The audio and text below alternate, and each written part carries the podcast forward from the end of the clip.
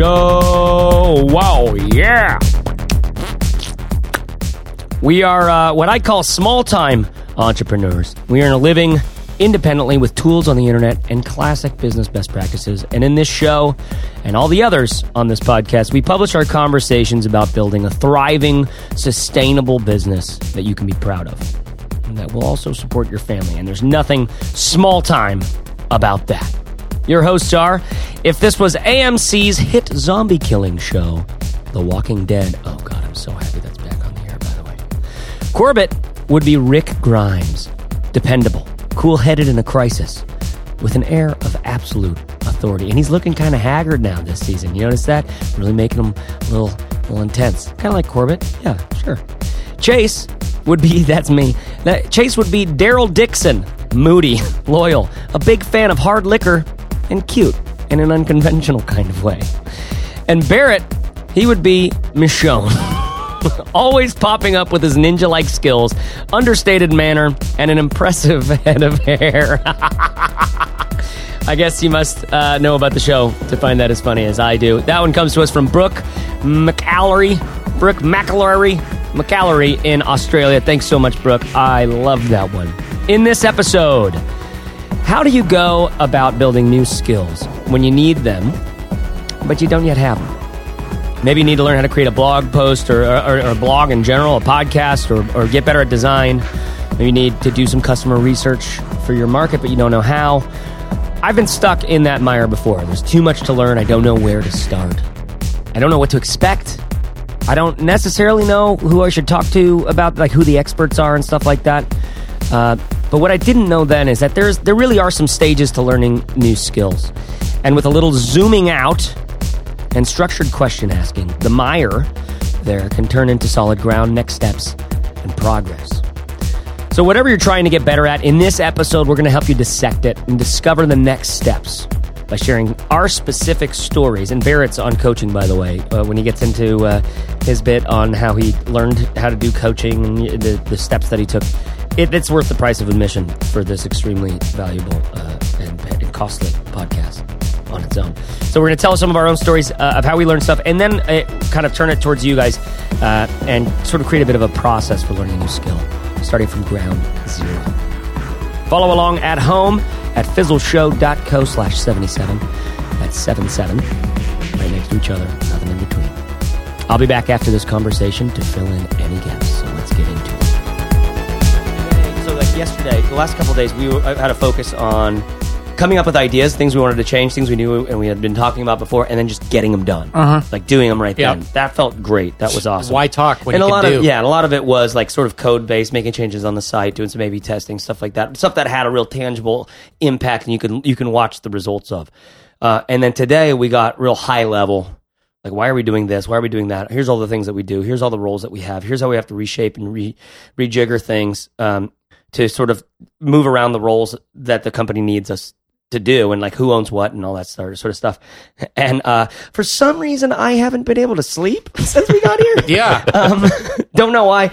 Like we're neither partying hard enough nor not hard enough to justify. it's just like the exact wrong amount of partying. Oh, it's the the the dead zone of partying where there's not re- we we haven't really gone out and done done much. 'cause No. we're We did from here. mini golf. We're trying to have brain power the mini golf, and so the last two nights, uh, being here in San Francisco, or was it has it been three? I don't know because all I know is I've gotten three hours of sleep between Yeah. the last two nights, uh, and it's just a nightmare for me. So, and it's I can normally deal with that one night. I even took melatonin. Like, well, I don't do that. I got melatonin pills, took them, couldn't like couldn't sleep. I don't know what It probably made it worse my, somehow. My mind, yeah, my mind is Yeah, just a somehow. nightmare. Mhm. And it's funny, like middle of the night, That happens. 3 Mm. in the morning or whatever, two in the morning. I get out of bed and I'm like zombie state. Like my body's like, what? How am I supposed to do this?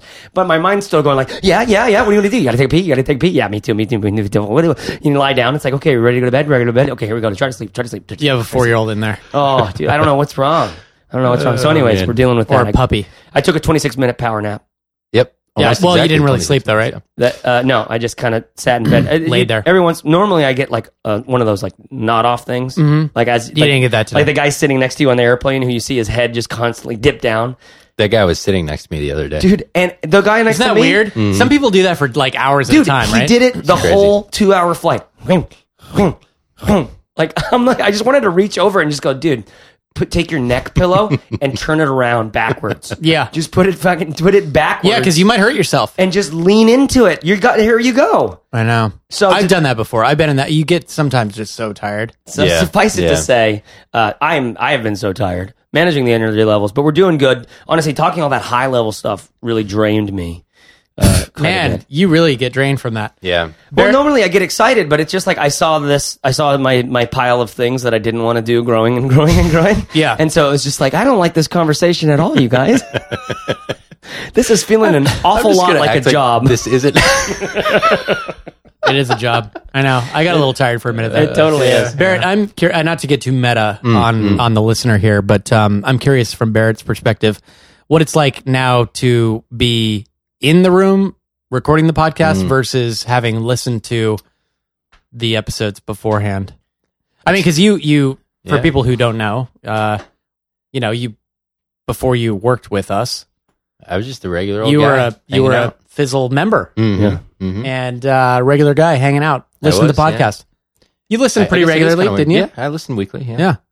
I guess it is kind of weird because now I'm here. I know. And what's that like? What's the what's yeah, it, it way under your expectations, right? You're like, uh, I thought you guys were better than Yeah. this. Oh, I thought you guys were way better than this. Yeah. But you know, I mean, we I've been around six months now, so I kind of figured that out the first Yeah. couple. Of Yeah, weeks. That's true. Yeah, that Chase sure has a bowel problem, doesn't he? Wow, No, it's good though. I like I like the energy of being in the room. It's kind of fun. You Yeah. get to kind of see the sausage being made and have a little bit of good times and see each other's facial expressions and other things you don't want to see on Chase, and so it makes Yep, everything. I got good. a lot of skin tags. So today, what we're what you, are we going to you're going about? to. You're one of those guys. I can tell. You, probably, I'll You probably will. have You're gonna have a bunch of them. just fucking all over my face. It's like eleven on Yeah. my face. yep. It's gonna be a bummer, right on the shave line. Like for some reason, yeah, something wrong. I'm allergic to aluminum razors. man. Found that out. Eleven skin tags in. Uh, Barrett, tell us what we're going to talk about today. So uh, we published an article on the Sparkline the other week talking about expertise, mm-hmm. and that raised a lot of questions in people's minds about, oh my god, does that mean I'm not ready? Like, how much expertise do I need to build before I get into building a business and and blah blah What's blah. the What's the background? Why did you Why were you, Why Okay, did you feel so question. strongly about this?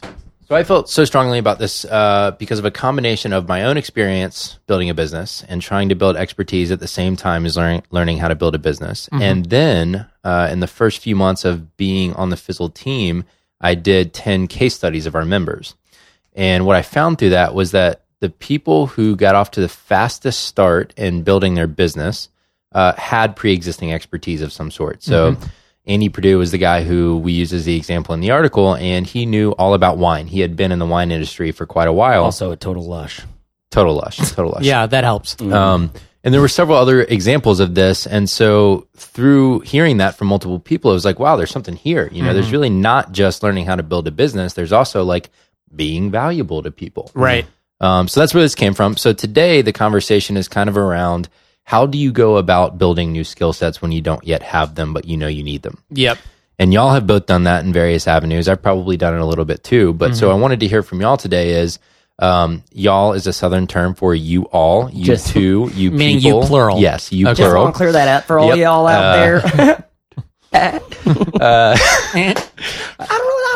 I've gotten quite a few funny looks around uh, San Francisco this week. Th- Y'all, what does that mean? you Well, that's because you're foreigner? also going like, so y'all wear this kind of leather straps just for fun? Good call. Oh, Nailed man. it. So what we're going to do is uh, let, us talk a little bit about skill building and what that looks like, and um, specifically in the context of someone who needs to get better at something and grow some expertise over time. Yeah. And it, it's so hard, right? Because let's say you had spent 20 years building up your knowledge of wine, and then it comes time to like, oh, I want to go out on my own. Well, naturally, you're going to start a business about wine. yeah. If you don't have expertise, the problem is you end up spinning your wheels thinking about, well, I could be this guy or that guy or this lady or whatever. And mm-hmm. you have a million ideas running around your head and you just don't make any progress because, I mean, the, the work of becoming an expert or learning enough about something to create a business around it, there's a lot of work you have to dive mm-hmm. in there. Yeah, definitely. And it's kind of depressing to think about. It's like, mm-hmm. no, I just want a business. But wait, hold on. You've got like three years of learning how to do a thing first before you can really build a business. And that doesn't mean that you can't short circuit some of that, Right. and you might not be able to. You might Johnny be able to number support five. yourself. What, what was short circuit? Was uh, Johnny number Yeah, five, yeah, right? yeah. yeah. Was it was his Indian buddy though, right? Um, Oh, Yes. that is awesome! I cannot wait to find that movie and watch it again. yeah. Short circuit. Barrett's over there just going like, No oh, idea. This is one you of those moments. It's like- y'all y'all are talking about some weird stuff. Oh, really? The ro- generational You don't remember the robot? No. Oh my! God. What about Lord. batteries not included? That was in. No. Wasn't that in Cocoon? Astoria too? Short Circuit was filmed in Astoria. it. Might have been. Yeah, I think so. Just like uh, Goonies, Mm. Astoria, Oregon. For, Like shoes. I was going to say, yeah, Anywho. that, that is a city in Oregon. That's a place. Okay. Um, so so anyway, and not to not to depress people and bum them out, but if you're listening to this and you don't have expertise, Yeah. you're going to save yourself a whole lot of pain if you just commit to like, okay, I got to get good at something if I'm going to try to build a business around. it. Yep. We we had a Paul Graham quote on our Facebook page recently, right? Wasn't Paul Graham? Yeah, but what, what what did it say? It was oh oh, oh expertise in your um. B- don't be an expert in startups. Be an expert in the problem that you're solving. Exactly. Yeah. And that doesn't mean that you need to be an expert at like software or something. You need to be an expert at the pro whatever it is. And and that's exciting because there are problems that people have out there that aren't being solved and you can become the expert in that. It doesn't mean that you have to become an expert designer or something necessarily. You could if that's what your business is going to be based around. Yeah. But you also can just become the expert at something new that people aren't. So for example, um, there was this whole uh, this is something that I uh, built some of my expertise around and built an audience around. There was this whole new concept of location independence and digital nomading. And this was new, right? You were able for the first time because of the internet to live and work from anywhere in the world as long as there was an internet connection. And this was a very new thing and not many people were talking about it. And so I jumped in and started understanding what problems people had in that space. Yeah. So that was uh, the sort of area where it's a fast growing new topic and you can jump in and become an expert relatively quickly. Versus if I had wanted to build a business around particle physics, that's it's an area that's been around for so long, I would have to dedicate 30 booming, years. booming right now though. Booming niche. But I would have to dedicate like 30 years of career to become good enough to But really hold make on, a hold on. splash This in that makes me area. think of one of my first points I wanted to sort of bring up with you guys is uh, the, the the difference between an enthusiast and an expert. And I'm going to say something. I want to hear your guys' responses to it. You might, I think, enthusiasts make better bloggers and audience builders than experts. What do you think? Talk it out. I, w- I would think my immediate response to that and reaction is an enthusiast probably keeps it to themselves, whereas an expert is sharing it with others. I guess. Well, it, now that's that depends on personality type. So for me, for example, I'm a coffee enthusiast. I am in no way a coffee expert. Um, but uh, what that means is I end up introducing a lot of people to the world of coffee and what I love about it. Precisely because I'm not an expert in it, I can still talk to them. Right? Yeah. This is the problem that I have with my own expertise with writing sales pages for Fizzle, with something that I know way too much about. It's it's partly because you know a lot about it. It's also partly because it's boring to you at this point. You've Not done that it it's so boring. much. I, I, I can't see it clearly. Yeah. I'm so deep in. Yeah. So like Andy Perdue about wine. If he doesn't keep a little bit of that everyday every everymanness, Yeah. right, er, like a regular personness, then uh, then you, he's gone way deep on stuff that the layman d- doesn't even but care about. I think you can get over that by writing about it. yeah, and you know, if you if you force yourself every week to explain yourself to folks who don't know as much as you do, exactly, but not even just writing about it. Like there's one more step, and that's like somehow like when, when we've been tossing about this idea of like keeping our finger on the pulse of our audience. Meaning, when I write about it, is it connecting? Mm. Are people getting it? Am I act- is is it clear to them or not? Are these the questions that they're asking, or am I talking about crazy stuff? yeah, do I have a place where they can ask questions of me so that I can stay? Like when we do question and answer shows, which we'll probably do the next uh, two episodes will probably be question and answer shows, maybe or some, somewhere soon we'll be doing one. I love those because it's we're right down on the ground floor with them. Yes. Right? It's not about like what do we think yeah. people want. well, and I like about. when we base shows like this, a regular episode, on a specific question somebody had, and that's what we're doing more and more. But you know, it's great because Yeah. especially if you have something you can read, like a par- like we had. Um, what was the guy's name? We used a pseudonym Jim, for him, Sam, uh, t- t- Terry. Terry. Yeah. That sort of episode is great. Yeah, that one. That one was uh, to just to pimp that. I don't remember what number it is, but it is about. Caleb, what? Oh, no. It was about staying married. I'll find it here. So what I'm hearing you say though is uh, is is communicate like an enthusiast and explore like an expert, maybe. Um, Ooh, hold on. It's a little soundbite there for you. Wait, say that. Say that again. So c- communicate like an enthusiast and explore like an expert. And what I got from you was basically just like uh, an enthusiast is more relatable because there's not this big gap between you and who you're talking to. Whereas uh, if you explore like an expert, then you're really diving into the nooks and crannies. And when uh, you receive an opportunity to explore that topic with someone, at least you know about it. Well, and I think that to just say that if I hope people don't feel like it's just uh, binary. Either you're an enthusiast or an Right, expert, yeah. right. because there's actually other other types of people, and Yeah, like idiots and, and and, unfortunately, yeah, there's a lot of people, or there's wannabes or whatever, Yep. or Yeah. the fake it till you make it crowd. Yeah. Enthusiasts are awesome because they care so much about a topic And that you just absorb all the knowledge you possibly can. And what think about think I mean this is what like th- like this will come up throughout this conversation when I get to talk the difference between enthusiast and expert because being an enthusiast to me has been the gateway to skill acquisition. Mm. Um and because for me I have this hang up on if I'm not going to be an expert in it, if I'm not an expert in it, who am I why am I trying this thing? Right. Right? There's just I'm constantly like we were getting in the last episode or the episode before, the ideal self right? The ideal brand, mm-hmm. some personal mm-hmm. brand type mm-hmm. stuff. That if I'm not there yet, then what am I doing here? Right. You know, why am I even trying? I'm not even gonna be able to get to there. Right. That whole thing. That's where the enthusiast goes like, oh, it doesn't matter. I'm just really excited about this stuff and I want to share what I know. So brain pickings, uh, Daring Fireball. Some of the largest blogs in the world are curated blogs, meaning someone who loves writing, like brain by pickings very curious people. curious Yep. people, Yep. enthusiastic about like writing tips uh, and or whatever interesting cultural bits. They're curating that. I love So- that. And to me, that's it's partly the passion topic. You know, like Right. find Yeah, something you're passionate Yeah. about, and it's really hard to just like cram something down. your- Like try to make yourself passionate about something. And if you're not naturally an enthusiast, I don't know where Mm-hmm. you would look to gain expertise. But to me, those two things we've talked about so far, either finding a, a hot, fast growing topic that's new and fresh, where there's a Mm-hmm. lot of opportunity for new experts, or find something that you just love, Yeah. you can't get enough of. Those are the sweet spots because then you've got momentum on your side Mm-hmm. as opposed to choosing some existing topic that's been, you know, around for decades. Yeah, yeah, exactly. By the uh, way, and try to uh, jump episode 55 was when we talk about romance and Terry. revenue, uh, the, the big relationship tips for entrepreneur, which I think is a conversation that every entrepreneur needs to be having with their significant other. Yep. Uh, really good stuff in there. Um, where do you want to jump in on this, Barrett? So uh, we In, kind of in your wildest dreams, where, where, where, what would be the chunks of this conversation? Well, and and let's let's um frame this a little bit for us. Uh, this is this is one of the most important conversations I think we can have because within Fizzle, we're trying to help people make progress towards building a business. And the elephant in the room a lot of times is that well, you don't really have anything to offer yet. You know, you don't have any unique skills or problems that you can solve and you need to mm-hmm. go figure that out. Mm-hmm. Yes, you might be able to put up a sales page and yes, you might be able to learn copywriting and yes, you might be able to learn how to create a membership site or whatever it is. But is there something really of value in there yet? right. Yeah. And that's that's really the secret because Yeah. like you said, we've seen people who, you know, if you've spent 20 years and you're an expert in something, creating an online business that works for you Yeah. Might only be a matter of 3 or 6 months. Yeah, you know? mechanics. And so when you ask when people are like, "How long is this going to take?" You know, Yeah. do you think I could have a business in 3 months?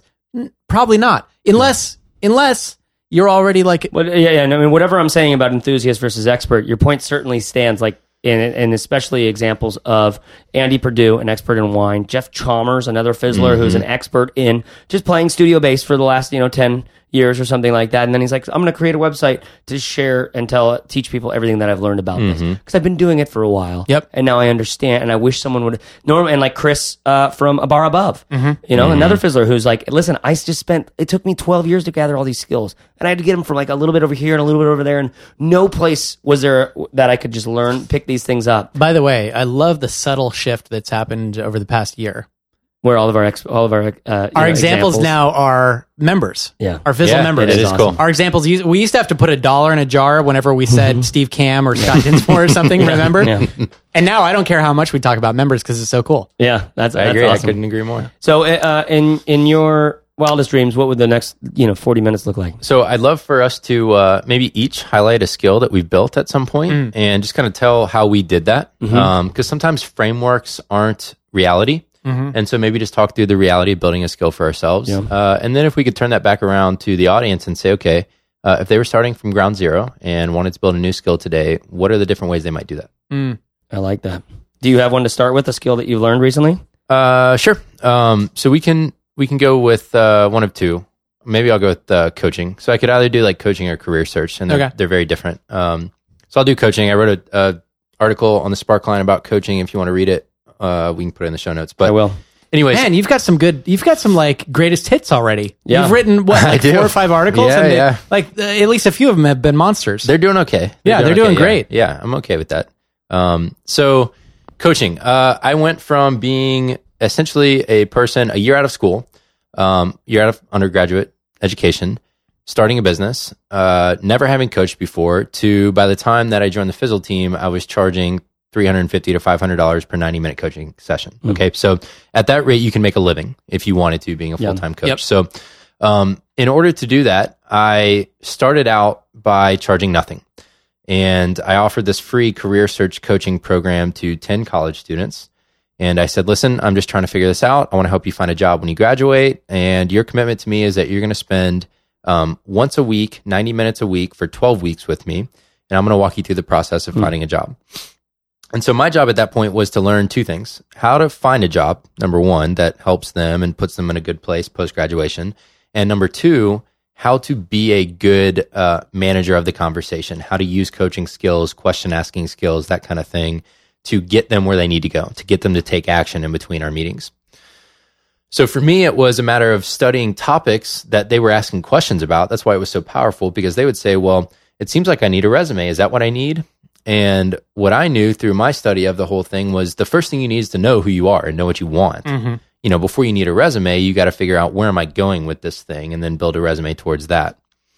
So I learned the career search process and then I learned, I read a couple of key books.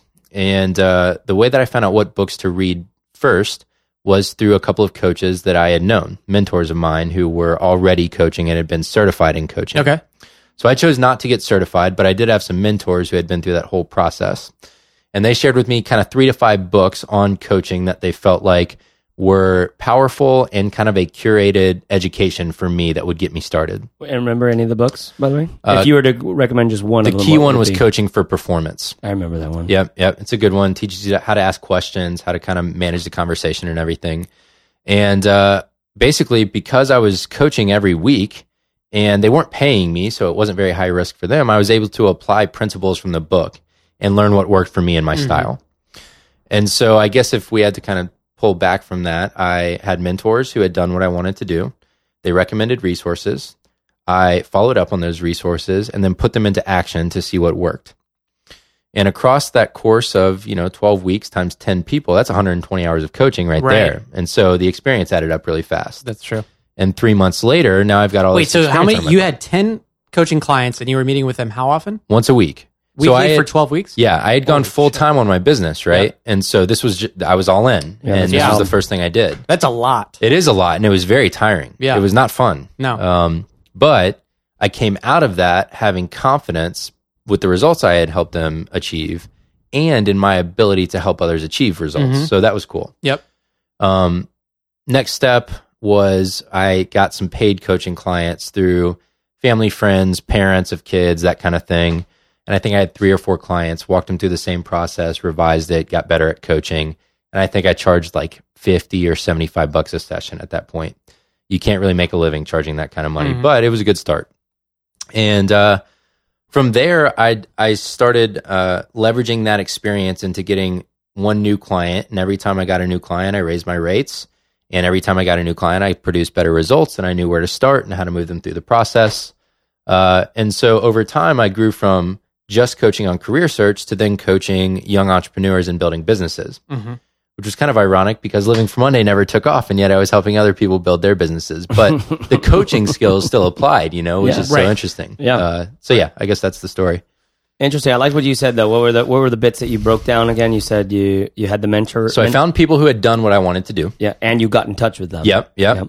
Uh, they helped me kind of learn from their experience and Mm-hmm. get the best resources rather than you know plowing through everything I could find on Yep. coaching.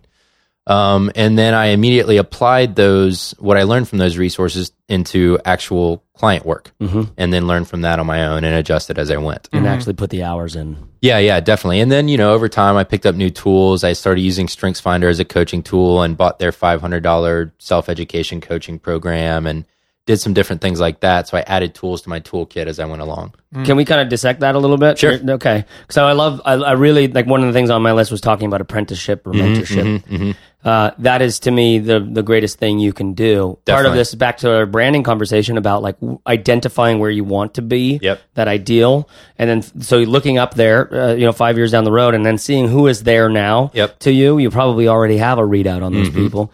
Um, and being able to yeah make their coffee get close to them talk to them do something with them where you're just kind of like where they're like what you said about finding the best resources there are so many resources Yep. you can get and a lot of them are going to be good right but for someone to say th- this is what like uh, kathy sierra who's an old school uh, coder uh, you know lady thing whatever i don't know she, she was involved in She's an author. author Yeah. uh, but she authored about like javascript Software and all books. software program and all that stuff right she has this amazing talk called uh, uh, minimum viable badass in which she talks she kind of deconstructs exper- expertise and she says uh, well first of all the, the best part of it being like let's not make a minimum viable product. Let's make our customers minimum viable badasses. And i love that as a as a framework right? But one of the things she got into is like what does it look like? How this is so in order to make our customers a minimum viable badass they want to be a badass in this thing. And that's what our product teaches them to do uh, helps them to become rather. Then uh, then let's look at the way that experts would mentor someone like this. So she looks at all this research about expertise and how experts mentor people and things like that, and uses examples like chicken sexing. And I'll let let you just go ahead and use your imagination for that uh, and things like that. But she says this is how experts talk. They say, "Yeah, yeah, yeah." There's a lot of I can't really teach you how to do. Just do this thing. Or yeah, yeah, there's a lot of yeah, there's like whatever. Just read this chapter and these three over here, and you should be fine, right? And then and then spend 90 hours coaching. Um, that is how experts behave. And so one one of the things to notice is uh, when you get that way. Yep. So if someone says, "Chase, teach me how to use Photoshop," I'm like, "I don't, I, I can't, I don't know how to teach you this." It's just that you just do it, right? That's because okay, Bing, Bing, Bing, Bing, Bing. Chase, you might be an expert in Photoshop Yep. right? It be, because of stuff like that. Whereas I, with coffee, Chase, teach me about coffee. Well, where do you want to start? Let's get in. You know, not an expert. I'm an enthusiast. Right, Right. right. It's something that I don't know everything about, and I'm not. It's not. It doesn't come out from the inside of me. It's something that's from the outside in, so to speak, almost. You Yeah. know. So um, that's what. That's what that whole beginning part of having those experts to tell you specifically what the resources are. Yeah, yeah. But also just to catch how they be. Mm-hmm. You know what How, I mean? how they be. the look in their eye, the way Yeah. they answer the phone, the the kind of that's the stuff that I Yeah, yeah. I always tell young entrepreneurs like, dude, get go work under like fi- no, I don't care what industry, I don't care if it's any nothing like what you want to be doing later on, but if you find someone that you that you're just compelled by Mm-hmm. the way that they do their life, the way that they do their business or something like that. Just go be with them. Yep. Go spend go spend a year in, in their company. Make their co- coffee. Do whatever you can. Like what? Just get close to them because you'll learn so much about how you want to be, which will make you an absolute Swiss Army knife, knife and whatever. Definitely. It'll, it'll it'll it'll lend you towards those things. So a couple points on that early part of the process. I think the biggest goal you want from the early kind of working with experts, working through resources or whatever is to understand the high level parts or components that make up the skill that you're trying to build. Um, so like for coaching, if it's uh, you know managing the conversation, asking good questions, uh, helping them set good goals, holding people accountable. You know, if these are kind of buckets of mini skills within this broader skill of coaching, at least understand the landscape of that. You know, I think that's what this early exploration process is about. And then the other one I think is not to settle into something that you're already comfortable with. Uh, I just had a guy texting me yesterday, actually, while we were out here, asking if he should pursue this new job within his company. And uh, it's an events manager, like a live event manager for a startup. And in his past, he's run events at our university where he like planned the whole thing, executed the whole thing, so he knows how to do it. And right now, he's in a product manager position, and that's kind of the path he's on. And it's much more challenging and uncomfortable for him. But he's drawn to this event management thing because he already knows how to do it. Yeah. But he's a young guy, and he's going to be much more valuable two years from now if he's both a product manager and an event manager. And And so I encouraged him to say, you know, you're going to build better skills, more skills if you stay a product manager for right now. Hmm. And then later you can combine those because he wants to be an entrepreneur. Yeah. So you have to be careful not to just slide into this, you know, I'm comfortable doing what I've already done. And I, I think again, there's the whole, you know, there are the careers where you spend 40 years just pursuing Yeah, yeah, the ultimate definitely. in one particular space, Yeah. and that's fine. But Yep. I always uh, have prided myself on being a generalist, partly just because I get bored with things too quickly, and I love that idea of being able to move. You know, spend a few years on something, get really good at it. In a Yep. few years, you can learn a lot about something. oh, yeah. And then move on to another thing, and then see what interesting things happen at the intersection Yeah. of these two different skill sets that you gain. Definitely. Definitely. All Okay, right. So let's I- flip I, over like to one of y'all. Um, let me see uh, if I wanted to decompress from any of that. No, one of, one of the things that made me think of is, um, and I'll, I'll you guys, I'll use this to leverage an example of my my own, I guess. Um, w- for instance, you were like, maybe we could do a course on uh, whatever, like making a product, right? Some big thing, Yep. right? And then, and then I kind of said, well, what if you just did one on researching what your product could be, Which is great which is the very first step Mm-hmm. of building your product, right? Right. Right. um, being an expert in a really shallow, narrow, uh, or not, not shallow, narrow thing, very specific thing. I'm an expert in researching blog posts in researching what you how, what you should write your blog posts about or something like that. Right? Nobody nobody's an expert in that right now. Right. Nobody's an expert in that right now. Yeah. Right? It's a very specific thing. Just like one of our fizzlers is a um, an expert in helping people figure out like what is it, how to teach stuff or what stuff to teach. Yeah. Yeah. yeah. Um, well, it's like uh, curriculum design or something. curriculum, like yeah, that. curriculum design, something like that, right? Just this, like Merlin Mann, one of my le- heroes, always says, "Don't blog about Star Wars. Blog about this one Jawa, Yeah, yeah. and this one scene, and deconstruct everything about." that. Yeah, I, I don't really get that, but, but meaning, meaning, just as an example of, yeah, it's a pretty it's a pretty obscure example though, and I'd love to see Blog about the like Ewoks. yeah, yeah. yeah. Don't blog about Star Wars. Blog about Ewoks, That's right. like Ewok culture, what they Yeah. can teach us. I just overrode you, Corbett. I'm Yeah, Oh, wow. no, it's perfect. But that concept of, uh, I guess, what, what do you want to call it? I I have tiny niche written down, but I don't want to. Yeah, sure. I mean, you can't you can't be um you know whatever a master gardener overnight, but you might learn something about tulips or whatever, right? It, it's a great, yeah, and exactly. I mean, a step on the path to being a master gardener. it's a little bit of floral example, right? Maybe too floral for some of our audience. And again, if you're offended by that, anybody, I just, it's his first time. So. Man, floral. no, but you could be like a, a gardener on who, who's an expert on indigenous plants to your particular area, and that might get you a lot further than just trying to be like Yeah. a generalist. So that that noticing how wide your aim is, how like how if you have this massive light, that's you're going to get a lot of light on the room near you, but you're not going to. It's not you're not going to be able to aim it at something specific like a spotlight. Yep. Like that, Yeah. right? I mean, we could think of probably about 35 other metaphors to talk about Right, that, right, right. but that's a it's a helpful thing. Uh, to say I'm going to be an expert in this over the next 12 months, Mm-hmm. Uh, and picking that small thing that has a beginning, middle, and end uh, is is great. Yep. So for me, uh, I'll give you two examples that of things that I have become, uh, I guess, what an expert in. One is um, uh, for the last 15 years, I've been in love with computers, so I got really good at that. That isn't the quickest Computers. way to do it. You know what I mean? But that's, Isn't that like how your parents describe what you do? He's yeah. in computers. He's in computers. um, but like, I mean, looking at like, it, I really take for granted uh, a lot of the things that we know how to do. Like you, we we have an idea for Fizzle for we have an idea for video training, uh, membership based blog podcast as these sort of like content arms that get out into the world that enter, entertain people and bring people into the hey maybe these guys can help me with this sort of stuff we just knew how to do all those things. Mm-hmm. We knew how to do the video production. We knew how to write a script. We knew how to podcast. We had the gear for it. Yep. i knew how to design the websites and that. You knew how to code up the back end. You css front end back end the whole nine yards. It's just like all of the things that we take it, uh, uh, take for granted. It's off the chart but it, you know where that came from? You know, it came it came from 15 years of just fiddling. 15 years of like, hey, we're in college and we need a shirt for our dorm. Okay, I'll get an illegal copy of Photoshop and paste a couple pictures together and make a funny little thing. see, yeah. And oh, I think I like Photoshop. And the only reason why I had a computer is because I was in love with music, right? And so I was like downloading things that I could record music with and, and doing that. And so it's just like all this long, and then music, if you're good at doing music on a, on a linear editing program, you could do video, all of this, right? So it's incredibly long, mm-hmm. messy, no direction, no vision. Um, and yet it's cap- it's brought me to, to where I am, you'd probably say the same, Corbett, um, about just like like why do you know all the keyboard shortcuts that you know? Why do you why do why like those little things that like Barrett, as you're even sitting with us this week, and you're just like, okay, so what did you just do right there? Right. That you know, little things like that that just because. Well, so for so for people listening to this, I mean, that could be depressing. It's like, okay, well, I didn't start. That's why I I- didn't start. I didn't start on computers in Totally. the '80s. So what am I going to do? Um, but I think that I think that there's a couple of points. One is um, don't overlook the things that you've spent 20 years working on, even if it was just Yeah. kind of in the background, because there's probably a lot of value there that you could overlook. Totally. The other thing is um, it's just tinker with stuff and and get comfortable with the, like the long process of learning new things, and eventually it'll be useful to you. Yeah, totally. I think um, for me though, so that's the first one is just to say like this can also be super super messy.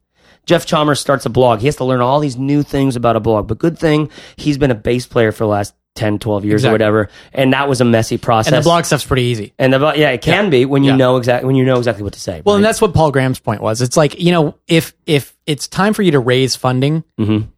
the important thing is more how strong the business is, not how much you know about raising Yeah. funding. Do you know- yeah. All of that stuff will work itself out. And if you're an expert bass player and you have something useful to teach, then all that other stuff, like you'll get it done. Yeah, Don't worry. about and that to me is the dream of what we do at Fizzle. Yeah. Is you need to know how to set up a website. You need to know some ideas on the content that you need to be making. You need to know some best practices in SEO and and and making things that are valuable. And how do we then turn that into selling things online? And what are the tools that I should use for it? And how do I get an audience involved? And oh no, I have a hurdle. What do I do right here?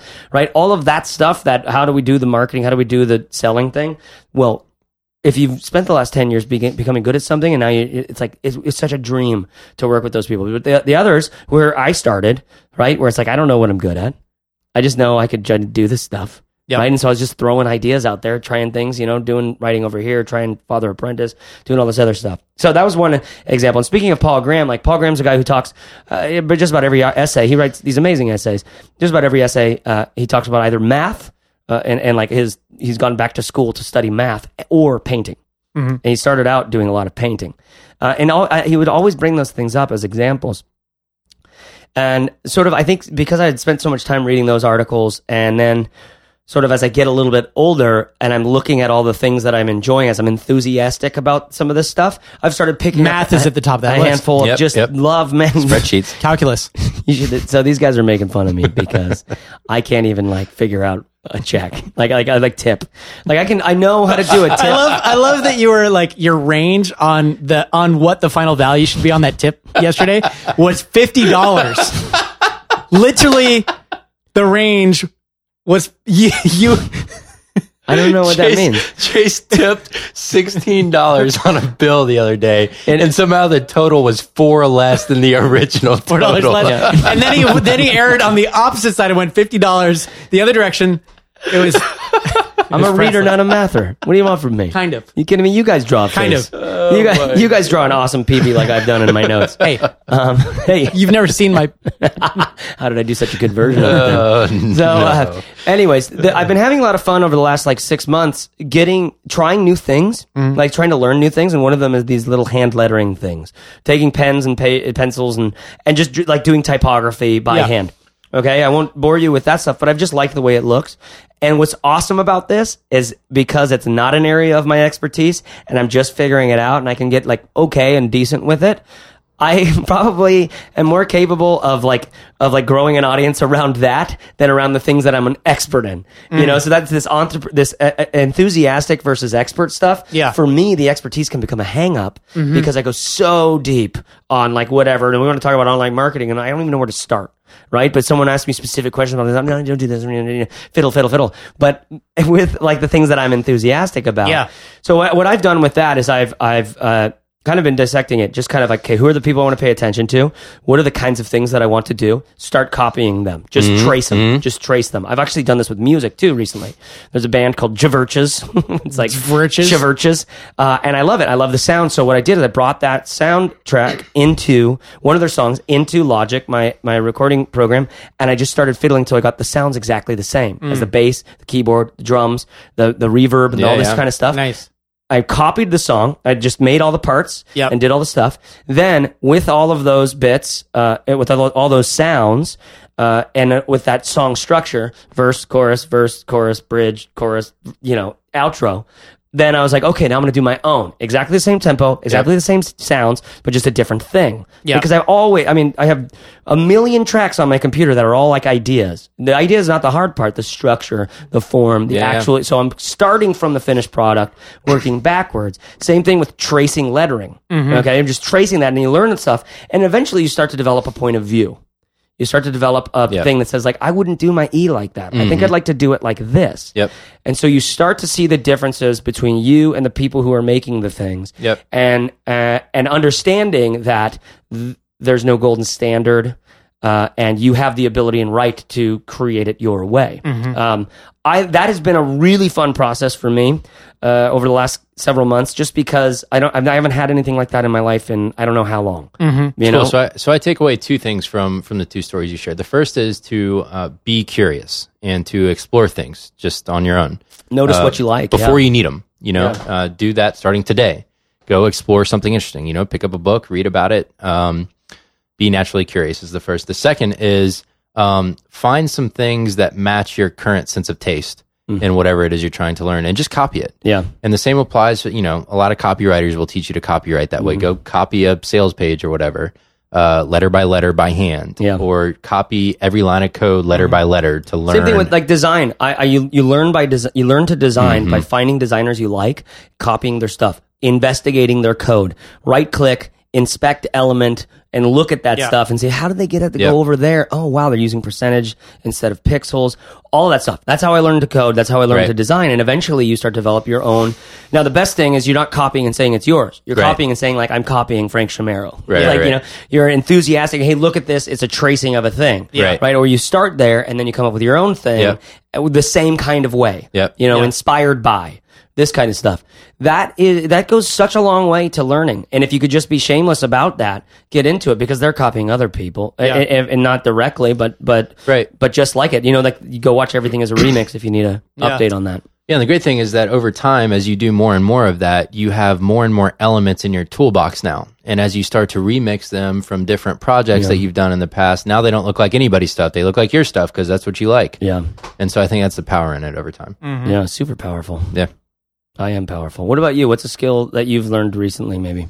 Something I've learned recently. Well, I was just thinking as we were doing this whole conversation, kind of breaking down different types of skills, you know, mm-hmm. and Yeah. different ways that you learn skills, mm-hmm. and thinking about there are uh, concrete skills, things that that are established mm-hmm. in the world, and that you can learn based on some predefined set of instructions that someone can give you. Right. Yeah. And those, a lot of times for me, have just been building blocks either to a more interesting life or to being able to do something for my business that's useful. Um, so, for example, video editing. Yeah. Um, I had never touched a video editor until we started working on Fizzle Yeah. uh, about two years ago. Yeah. And you and Caleb already knew how, and it was clear that I was going to need to do some.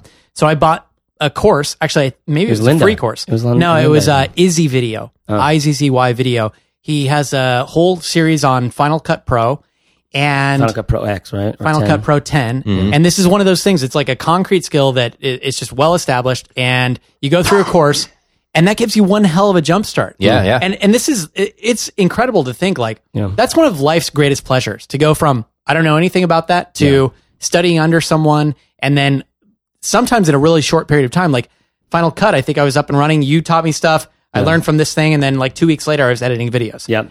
it's pretty cool that Yeah. you can do that sort of thing. Same thing for me. Um, I took sailing lessons, you know, for fun. I mm-hmm. wanted to learn how to sail, mm-hmm. Yeah. take sailing lessons. So sometimes when you need to learn a concrete skill, copying people's great, but you can get a really fast head start mm-hmm. by actually taking a course or Or signing working one on one. Another Oh, example for me is I went better. I went rock climbing with a buddy who's like a pro rock climber. He you know he got trained in all the outdoor backcountry Alaska kind of thing. Yep. And we went for a half day, and it was just me and him, and it was like I knew all kinds of stuff I didn't know when I showed up that day. So Yeah. yeah, taking a course from an expert or working directly and with so for, someone. so for me those those things like sailing or video editing those are little concrete skills that i need to do something in my life Yep. They're not things that i want to become an expert on that i can teach Right. you know what i mean Yeah. um, and or that I want to be able to work as a professional. Right, You right, know what I mean? For me, coding, it, I've been coding for 30 years now, and I started like I would buy uh, Byte magazine for the Commodore 64, Mm-hmm. and in the very back they always had programs written out. And I would sit there as an eight year old in my bedroom on the Commodore 64, banging out two or three pages of code so that I could watch a ball bounce across the screen at the end of it. and it, would- it would take like a day. Yeah. And there was no, uh, uh, there was no storage, persistent storage back Mm-hmm. Yeah, then. so it's just you gone. could, you could if you had the money, but I didn't get the, the tape storage or Sure. whatever. So I just had to leave the computer on for like weeks. No way. And then eventually I had to turn it off, and then. I couldn't see the ball You know this makes me think of is is like a, a great thing that that that we all have to do is like cooking. You know, and this is this is uh, I guess we're talking about skill acquisition. Uh, we'd be remiss not to mention the Four Hour Chefs, Tim Ferriss's book, because it's it's a book it's a cookbook about learning new skills. Yeah, Mm-hmm. yeah, which yeah. is kind of cool. Um, that said, I, I don't know if I've learned uh, any. I don't know if I get all the skill acquisition stuff from it the way that I like. I really liked that recipe for steamed chicken and baby bok choy. It's good for both. You know what I mean? But like the idea being, there's meals you're going to cook your whole life long. Like you can, you can realize, you can wake up one day and realize, oh wait, so I eat every day at least once a day. So I could probably get like better and cook things that I really enjoy mm. and like maybe things that will impress people that I can mm-hmm. delight someone and realizing that there's like, like my family, I have one thing that I can cook, two things I can cook really, really well. M- The, the Dick Chapel Reeves or the Dick, Dick Chapel ribs, right? And then, and then tri-tip. Okay, Dick Chapel's my grandpa, so deal with it.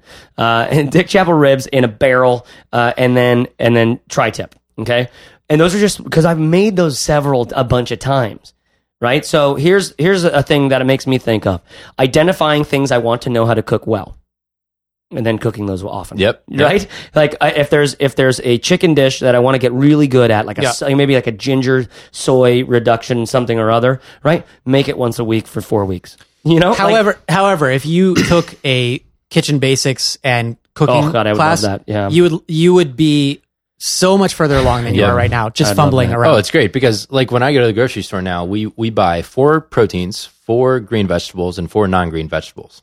And then during the week, I, am just like, well, that's Which- interesting. which Where'd ones- you which up ones do we wanna- Where'd you learn that from? What was that? well, it was just like raw ingredients. And so if you have some spices in the cabinet and you've got a protein and some veggies, then you can do all kinds of fun stuff with that. yeah. Uh, and so if you kind of have your basics laying around and you know what flavors start to go together, it's like, well, we're just gonna have this tonight, and it's. Yeah. a lot of fun that way. You know? Yeah. So my point about coding wasn't, you know, that I learned by typing in, you know, copying other people. Eventually, it's like I, I didn't really know how to. principles. you Yeah, get some principles, but eventually, then taking courses like I've taken hundreds and hundreds of hours of, you know, corporate supplied courses on Mm-hmm. how how to learn different things. So they're the concrete skills. Yeah. and those are useful. And Mm-hmm. sometimes you can turn those into something that you might be able to build a business Right. around. Um, certainly, coding you could. You could either Mm-hmm. be a freelancer or um, maybe you could have started a site like Treehouse and you could teach people to code if you had both those skills. Mm-hmm. But a lot of times, if it's like I need, I know how to use video editing tools, but I'm not going to teach anybody about that, and I don't even know how many opportunities there are to do that sort of thing. Yeah. Or I can sail that boat around the bay, but I'm certainly not going to teach other people how to Mm-hmm. do that because I just haven't invested enough time. Um, for me, the the interesting things to become an expert at that you can sell are more subjective and newer. I've said this a lot, but newer skills. So for me, the first thing was uh, just becoming immersed in the world of location independence and digital nom- nomading, and what does it mean to work in other countries, and how do you do that, mm-hmm. and how do you you know find a career that you can do that with. Yeah. And that was a very subjective thing. It wasn't like I'm the world's greatest expert at it. It's just it's new and exciting, and a lot of people are interested in it, and I'm interested in it, and I know a little bit more than other people. Mm-hmm. So let's see what I can figure out mm-hmm. along the way and Yeah, teach yeah. people about it. So, um, but along the way, you know, I was blogging about that. I started to realize like there's some opportunities there, but the thing that people really seem to be asking about isn't how did I learn how to live in Mexico, you know, in the winter or whatever, mm-hmm. but how did I build this audience? Yeah. Like how did I, you know, grow my traffic or whatever? Mm-hmm. And that's just kept coming up over and over again. It seemed mm. like a really big opportunity. Yeah. And so that's not something I ever took classes on. I never took, I mean, I took basic business marketing classes and things like that. But basically, I had started a search engine and failed, fell on my face after that.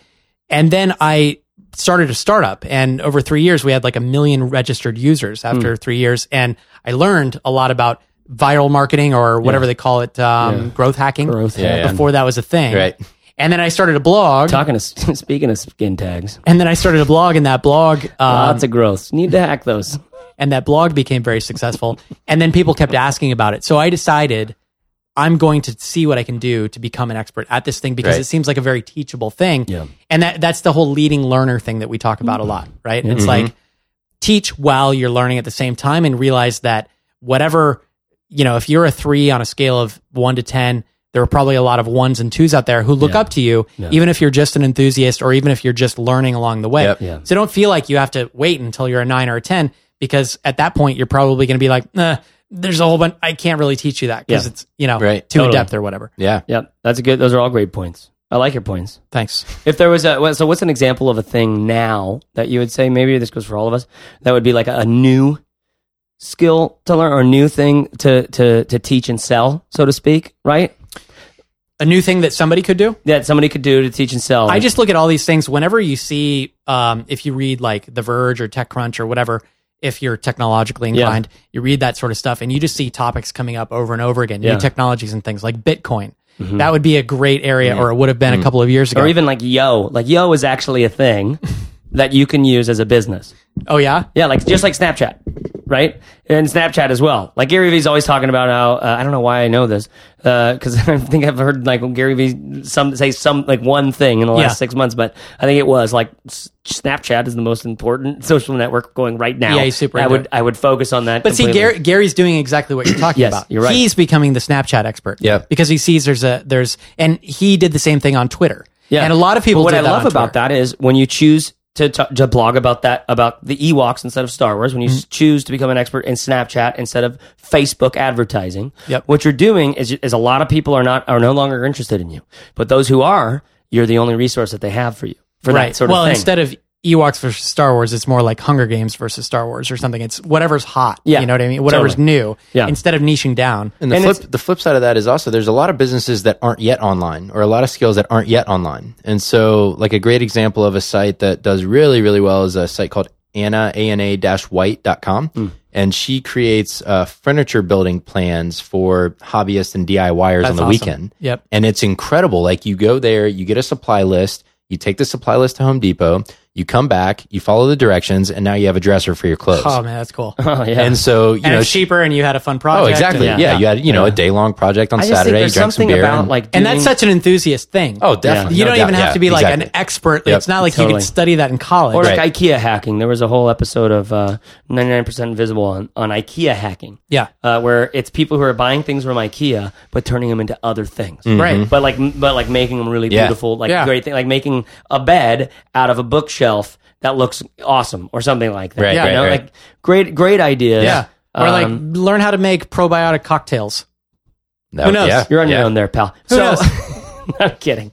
Um, uh, but but and, and I think what your point is about like the new the new stuff isn't just that because there's a gamble there, right? If you focused all on Yo or Snapchat and these things go away in, in two years, well now what now what do you do, right? So there's a gamble for find sure. something else. But you also don't have to put all your eggs in one basket. And this brings up a really important point, which is um, you're putting yourself in a bad spot if at some point you decide, well, I know everything there is to know, and I'm going to stop learning now. yeah. And that you're always in a dangerous spot. I think when you decide I'm done learning. Yeah. Yeah. And so I think this is this is not a thing that ends. This Yeah. is a thing that's just continuous. Yep. Yeah, and I like I, I mean, to me like picking up the the the hand lettering for example, Yeah. like which would be an example of something that's like getting really hot right now. Mm-hmm. And even like there's a guy named Sean West who has a pro- program and a product out there about that. That's good. That means it validates this market in some capacity, Mm-hmm. you know, and it means that there's there's you can go be a competitor of his, right? Because he's doing it means that there's somebody interested in this. Right. Enough people that would maybe necessitate a an audience. I don't even have a gun, let alone many guns Right. that would necessitate a gun rack. Right. You remember that? Remember what it's from? Listeners, please chime in if you know where that's from. But um, but this concept of just trying new stuff Yep. makes me it, it's it's very fun right now because uh, it's I don't know if it's keeping me young, but it's just it's just it's just helping me enjoy myself again in a world where for the last three years, four years, five years, it's all been the same game for me. Was that Mike Myers? I'm just I'm not even gonna let the audience do the thing. And uh, so uh, one thing I want to bring up, right? I guess just in closing, we'll each have a, a one little, little bit. Um, for me, uh, I'll put in the in the show notes James Clear's Equal Odds uh, article Rule. Because odds rule, yeah. uh, rule or whatever. Because even though we, I think we've mentioned it on every podcast or every conversation at least, which essentially says, and read it. It's a short and sweet thing. Uh, James is like our most featured person Yeah, the past. Yeah. month or two. So uh, it just essentially says every idea you have has exactly the same amount of probability of being a successful idea, right? Something like this, right? And it was he couches it a little bit differently, but the point, the, the takeaway ends up being do as much as you can. It's like if you're an author, any book that you write has the same chances of being Yeah. the breakthrough Yeah. hit. Or if you're a painter, any painting you paint. Yep. And so the point isn't how do I, which book should I write? It's Right. write more books. Right. Uh, If you have 100 books out there, your chances are much greater of having a, a greater greatest hit, right? Yep. If you have 10 books out there, your chances are much lesser. So i- applied to this, it would be get gain more skills. Yeah. and see Gain- which of them Yeah. Is useful. Yeah, because you never know which one you're going to be able to build a business and around uh, check out um, Josh Kaufman's book, the first, First 20, 20 hours. hours, yep. It's It's it's an interesting concept, rapid squi- skill acquisition, and this Yeah. idea that the majority of people out there have never tried to learn like a lot of stuff, Yeah. and if you just spend twenty hours on it or hundred hours Mm-hmm. on something, you're going to be better at it than ninety nine point nine percent of people out there. Yeah. and that might be enough taste for you to decide if Yeah. it's worth pursuing longer term. Definitely. Here's my closing bit. Uh, find the enthusiast in you. Yeah, and and allow yourself to be that like four year old at an air show, just going like yeah, and being fired up and trying scribbling on a piece of paper. It's so- it looks so bad. Like when I'm even today, there's, there's still the things that I do, except for that peepee that I drew in my notebook, which looks awesome. Uh, drew a real good peepee, but uh, That will not be in the show notes. that, that won't be. It a was show like notes. from Napoleon Dynamite at the end when he just drew dicks all over his notebook all the time. exactly. But uh, it starts out so bad, but uh, for some reason, I, I was still interested enough to keep going. That's what it was like to learn how to play guitar. That Yeah. was what it was like to because you you're playing something and, and like that Ira Glass quote about uh, how far you are from what you want it to sound like. Mm-hmm. You have better taste than you're capable of doing, uh, but just stick with it Mm-hmm. because this is how everybody who got to the level that you admire got there Yeah, is by just pursuing that through the delta. the grind. Hmm Anything else, guys? Uh, I'm going to say, and and this applies especially to people who they feel like I don't know what I'm passionate about. You know, Mm-hmm. go sign up for a couple of courses on some things that are well established topics already, Yeah. and just get into that feeling of what it's like to acquire new skills, even if they're basic, even if it's taking a sailing class or maybe getting a motorcycle permit or taking your dog to training or taking a cooking class or whatever. Do one of those things where it's like I attend for four weeks and at the end of it, I know how to do something because Yeah. somebody taught me that. And, and get into that mode and do it outside of your area of expertise right now. Right. Do it outside of your, your where you're making so like a cooking course. Maybe we should just say everybody listens to the show should go do a cooking course if they're not go to cooking because like I want to do that so bad. Do it. Why don't you? It's stupid. It's not stupid No, at it's all. stupid of me not to do it. Yeah, exactly. Yeah, yeah, yeah. Okay, baby. Uh, no, I love this. I just think you know, be curious. Uh, you're gonna feel really super dumb the first time you show up to cooking class and you don't know a damn thing. Yeah. So uh, just be okay with that. Laugh about it. You know, have some fun, and uh, don't be scared of it. I've been chased. Have some fun, Reeves. I've been Corbett Barr. Oh man, I've been very close. We'll see y'all later. we'll see y'all another time. We'll see y'all sometime.